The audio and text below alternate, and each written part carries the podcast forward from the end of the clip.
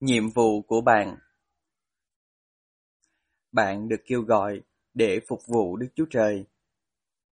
Hồi còn trẻ, có thể bạn nghĩ rằng kêu gọi là điều chỉ xảy đến với các giáo sĩ, các mục sư, những nữ tu và các nhân sự trọn thời gian khác.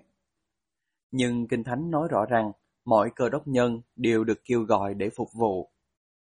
Chính lời kêu gọi bạn đến với sự cứu rỗi bao hàm luôn cả lời kêu gọi phục vụ. Chúng ta là một. Bất luận bạn làm nghề gì, thì bạn cũng được kêu gọi để làm công việc phục vụ cơ đốc trọn thời gian. Một cơ đốc trọn thời gian và một cơ đốc không phục vụ là hoàn toàn trái ngược với ý nghĩa của từ đó.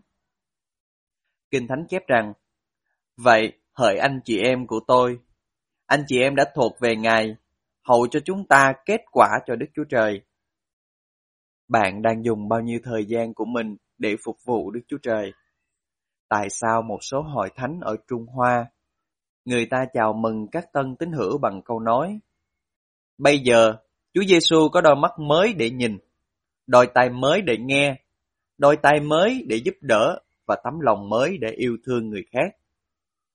Một lý do khiến bạn cần phải liên hệ với một hội thánh đó là bạn làm trọn lời kêu gọi phục vụ các tín nhân theo những cách thực tiễn. Kinh Thánh chép Vả, anh em là thân thể của Đấng Christ và là chi thể của thân. Sự phục vụ của các bạn là hết sức cần thiết trong thân thể của Đấng Christ. Hãy đến và hỏi các hội thánh địa phương xem. Mỗi người trong chúng ta có một vai trò hẳn hoi và mỗi vai trò đều quan trọng. Không có sự phục vụ nào là nhỏ đối với Đức Chúa Trời, tất cả đều quan trọng. Cũng vậy, không hề có những mục vụ kém quan trọng trong hội thánh. Một số mục vụ thì rất rõ ràng, một số thì âm thầm, nhưng tất cả đều có giá trị. Những mục vụ nhỏ hay ít người biết đến thường tạo ra đổi thay lớn nhất. Trong nhà của tôi, cái đèn quan trọng nhất không phải là chùm đèn lớn ở trong phòng ăn, mà là cái đèn nhỏ ở trong đêm tối, để giúp tôi khỏi vấp chân khi thức dậy trong đêm. Không có sự tương quan giữa kích cỡ và tầm quan trọng. Mỗi mục vụ đều quan trọng vì tất cả chúng ta đều lệ thuộc lẫn nhau. Điều gì xảy ra khi một bộ phận nào đó trong thân thể không hoạt động? Bạn bị bệnh, tất cả phần còn lại của thân thể phải đau đớn. Hãy hình dung nếu gan của bạn quyết định sống riêng cho mình. Tôi mệt mỏi, không muốn phục vụ thân thể này nữa. Tôi muốn nghỉ một năm và chỉ ăn mà thôi. Tôi phải làm điều gì đó tốt nhất cho tôi chứ. Một bộ phận nào khác hãy gánh lấy công việc của tôi đi. Điều gì sẽ xảy ra? Thân thể của bạn sẽ chết. Ngày nay, hàng ngàn hội thánh địa phương đang chết vì cơ đốc nhân không sẵn sàng phục vụ.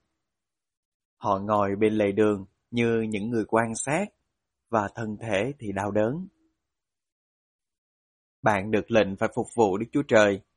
Chúa Giêsu không hề nhầm lẫn. Ấy vậy, con người đã đến không phải để người ta hầu việc mình, xong để hầu việc người ta và phó sự sống mình làm giá chuộc tội cho nhiều người. Đối với cơ đốc nhân, phục vụ không phải là việc thứ yếu. Để tạm vào lịch của chúng ta, khi nào rảnh thì mới làm, mà nó chính là trái tim của người cơ đốc. Tri thức không có thực hành thì sẽ dẫn đến chán nản. Học hỏi mà không phục vụ dẫn đến sự trùy trệ thuộc linh. Một sự so sánh khá quen thuộc đó là tại biển hồ Galilee, là biển chết vẫn đúng như ngày nay. Galilee là một biển hồ đầy sự sống, vì nó nhận nước vào và cũng đưa nước ra. Trái lại, không có sự sống nào dưới biển chết, vì nó bị tù động. Phục vụ hoàn toàn trái ngược với quy hướng tự nhiên của chúng ta. Hầu hết thời gian của chúng ta quan tâm đến việc phục vụ mình hơn là phục vụ người khác. Chúng ta nói với nhau rằng, Tôi đang tìm hội thánh đáp ứng được nhu cầu và đem lại phước hạnh cho tôi. Chứ không phải tôi đang tìm một nơi để phục vụ và để làm một ơn phước. Chúng ta mong muốn những người khác phục vụ mình, chứ không mong muốn điều ngược lại. Nhưng khi chúng ta trưởng thành ở trong đấng Christ, trọng tâm của cuộc đời chúng ta sẽ dần dần chuyển sang một đời sống phục vụ. Người theo Chúa khi trưởng thành không còn hỏi ai sẽ đáp ứng những nhu cầu của tôi, nhưng sẽ bắt đầu hỏi tôi có thể đáp ứng những nhu cầu của ai đây? Bạn có bao giờ hỏi câu hỏi đó chưa? Đến cuối cuộc đời của bạn ở trên đất này, bạn sẽ đứng trước mặt Đức Chúa Trời và Ngài sẽ đánh giá bạn, phục vụ những người khác như thế nào ở trong cuộc đời của bạn. Kinh Thánh chép Như vậy, mọi người trong chúng ta sẽ khai trình công việc mình với Đức Chúa Trời. Hãy nghĩ đến việc đó. Một ngày nọ, Đức Chúa Trời sẽ so sánh bao nhiêu thời gian và sức lực của chúng ta dành cho chính mình với những gì chúng ta đầu tư vào việc phục vụ người khác. Lúc đó, mọi lời bào chữa sẽ trở nên rộng tuếch. Con quá bận rộn, hay con không có những mục tiêu riêng của mình, hay là con bận phải làm việc, vui chơi và chuẩn bị về hưu. Trước mọi lời bào chữa, Chúa chỉ trả lời. Rất tiếc, con trả lời sai rồi. Ta đã tạo dựng, cứu chuộc và kêu gọi cũng như ban lệnh cho con phải sống một đời sống phục vụ. Còn không hiểu chỗ nào. Kinh Thánh cảnh cáo những người không tin rằng còn ai có lòng trống trả, không phục vụ lẽ thật mà phục vụ sự không công bình, thì báo cho sự giận và cơn thành nộ. Riêng đối tượng các cơ đốc nhân đều có nghĩa là đánh mất đi phần thưởng đời đời. Chúng ta chỉ thực sự sống động khi chúng ta giúp đỡ người khác. Chúa Giêsu phán: vì ai muốn cứu sự sống mình thì sẽ mất, còn ai vì cớ ta và đạo tinh lành mà mất sự sống thì sẽ cứu.